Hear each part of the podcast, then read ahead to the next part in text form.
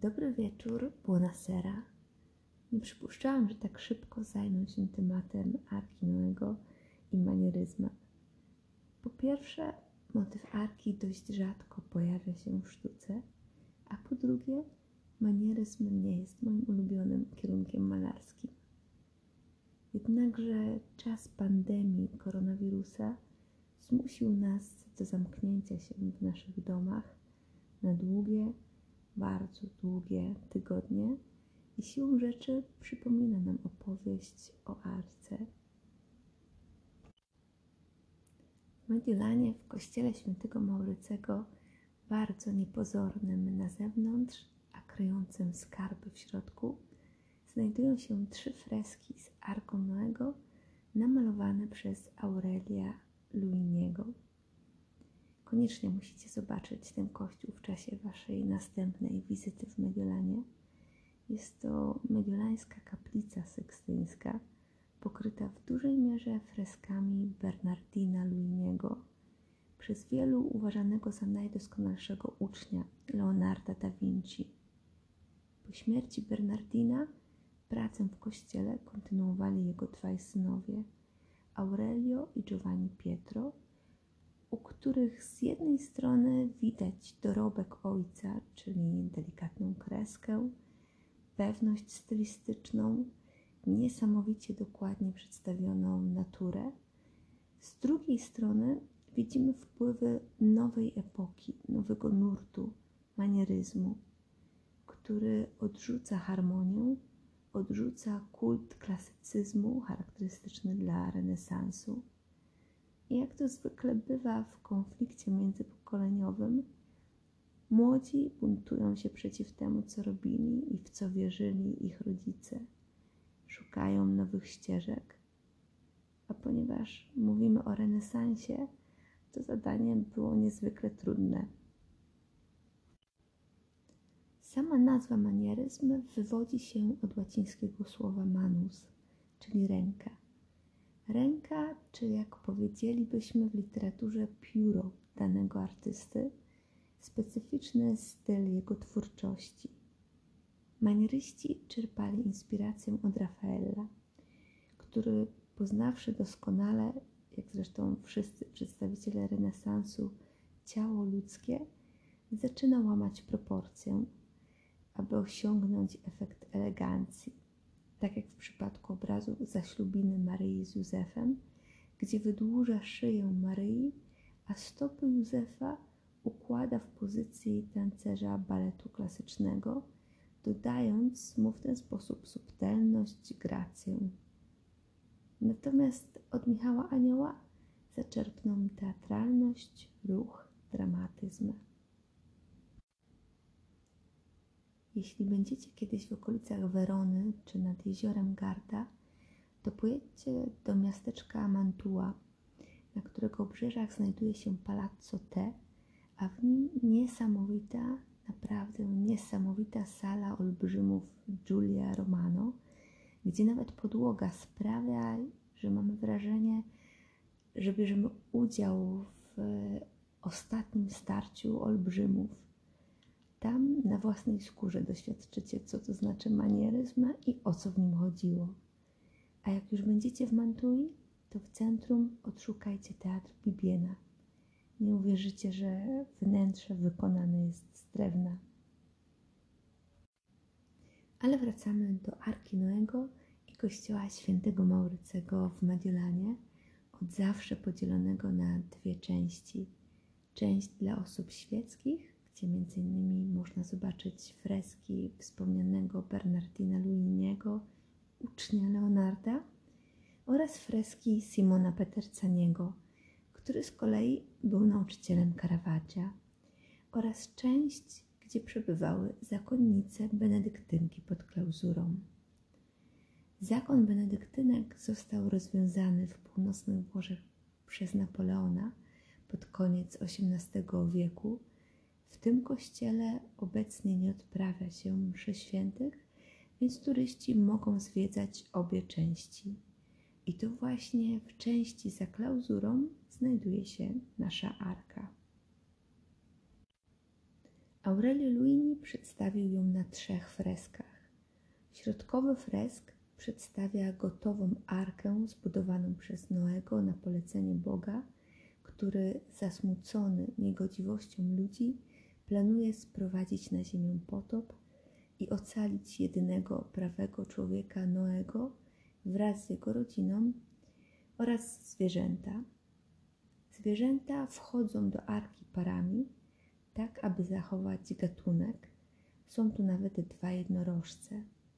Luini namalował również siedem gatunków ptaków, między innymi na arce siedzi dudek.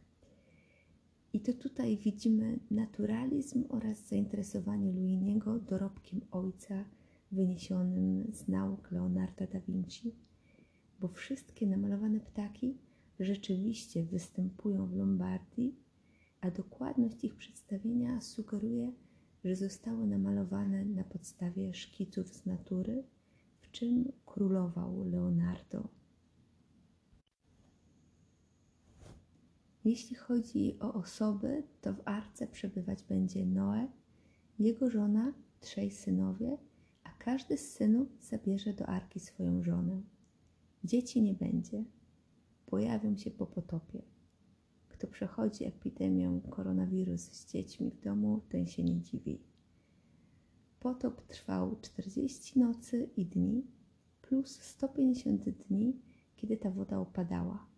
I dopiero potem Bóg powiedział: bądźcie płodni i mnóżcie się, abyście zaludnili ziemię. Drugi fresk po prawej stronie ukazuje już sam moment potopu. To tutaj widać mocne wpływy nowego prądu manieryzmu. Cała scena jest przedstawiona w sposób bardzo dramatyczny. Ma wzbudzać w nas silne emocje. Widzimy tonących ludzi i zwierzęta, niemowlę w kołysce wypełnionej wodą, martwe ciała unoszące się na wodzie, połamane drzewa, lejący deszcz. Wszystko ukazane w atmosferze przerażenia, beznadziei. Scena bardzo dynamiczna. W podobny sposób, a może nawet jeszcze bardziej dramatyczny, ukazany jest fragment sceny po potopie na suchej ziemi. Obserwujemy ciało ludzkie rozszarpywane przez kruka, zwłoki ludzi, szkielety zwierząt. Widzimy też przewróconą, pustą kołyskę, a w pewnym oddaleniu martwe ciało niemowlęcia. Jest to jednak jedna z trzech części tego fresku. Druga przedstawia Noego, który śpi pod drzewem w lewym dolnym rogu. Biblia rzeczywiście opisuje, że Noe z zawodu rolnik jako pierwszy stworzył winnicę, a co za tym idzie, jako pierwszy skosztował wino. Zasmakowało mu tak bardzo, że pod jego wpływem Nagolasa zasnął pod drzewem. Tutaj Luini nie odważył się namalować sceny zgodnie z opisem biblijnym, więc Noe jest ubrany. W tym stanie zastał go syn o imieniu Ham. Słusznie się domyślacie, że od niego wzięło się określenie Ham w języku polskim. W rzeczywistości od niego weźmie początek wrogie Izraelowi pokolenie Filistynów, które zawsze będzie walczyło z Izraelem.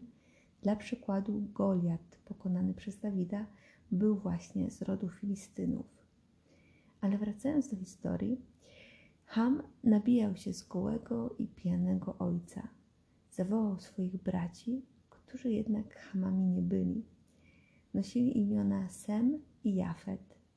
Szybko znaleźli płaszcz i nie patrząc na nagość ojca, przykryli go nim.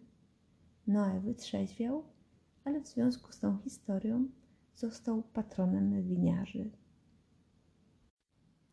I wreszcie na głównym planie trzeciego fresku widzimy arkę stojącą na lodzie i gołębicę, którą Noe regularnie wysyłał, żeby sprawdzić, czy woda opadła. Tu widzimy, że gołębica wraca z gałązką w dziobie, co oznaczało koniec potopu, a nad nią i nad arką rozpościera się tęcza. To właśnie w związku z tą opowieścią gołębica i tęcza stały się symbolami pokoju, symbolami przymierza zawartymi między Bogiem a ludźmi. Co ciekawe, gołąbek z gałązką oliwną stał się symbolem pokoju między narodami, był używany przez różne ruchy pokojowe po drugiej wojnie światowej, a w szczególności przez Światową Radę Pokoju sterowaną przez komunistów.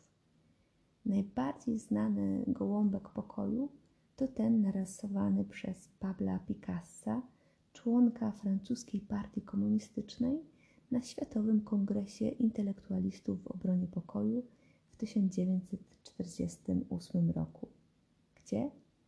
Podobno we Wrocławiu, na serwetce w restauracji przy hotelu Monopol na ulicy Świdnickiej narysował gołębicę, a potem dostał za to sowiecką nagrodę leninowską.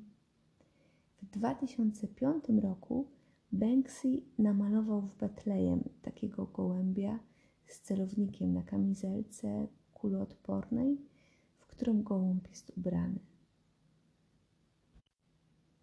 Z tęczą natomiast sprawa jest bardziej złożona. W historii o arce Noego Bóg wypowiada słowa: łuk mój kładę na obłoki, aby był znakiem przymierza między mną a ziemią. I później jeszcze raz: to jest znak przymierza, który zawarłem między mną a wszystkimi istotami, jakie są na ziemi. We Włoszech do tej pory pamięta się o takim znaczeniu tęczy. Nieprzypadkowo zaraz na początku epidemii w oknach domów wywieszano tkaninę z tęczą namalowaną na obłokach i napisem "Andrà tutto bene", wszystko będzie dobrze. Kiedy przyjechałam do Włoch w czasie studiów w dwa tysiące drugim roku, na niemal wszystkich balkonach wisiały flagi z siedmioma kolorami tęczy, zimne barwy u góry i napisem "Pace", pokój, wyrażającym sprzeciw wobec udziału Włoch w wojnie w Afganistanie i w Iraku. W latach siedemdziesiątych sześciokolorowa tęcza z ciepłymi kolorami u góry stała się symbolem ruchu L G B T. Natomiast tęcza, którą widzimy na omawianym fresku Luiniego, a także na wielu innych dziełach sztuki sakralnej, zazwyczaj składa się z trzech kolorów, z których każdy ma znaczenie symboliczne i nawiązuje do cytatu z hymnu o miłości z Nowego Testamentu. Tak więc trwają te trzy: wiara, kolor żółty, nadzieja, kolor zielony i miłość, kolor czerwony. Z nich zaś największa jest miłość. Zwykle to Bóg Ojciec jest otoczony taką tęczą, co z kolei jest odniesieniem do opisu zaczerpniętego z Apokalipsy. Otacza go, bo on pamięta o przymierzu zawartym z mieszkańcami ziemi. Dobranoc. Buonanotte.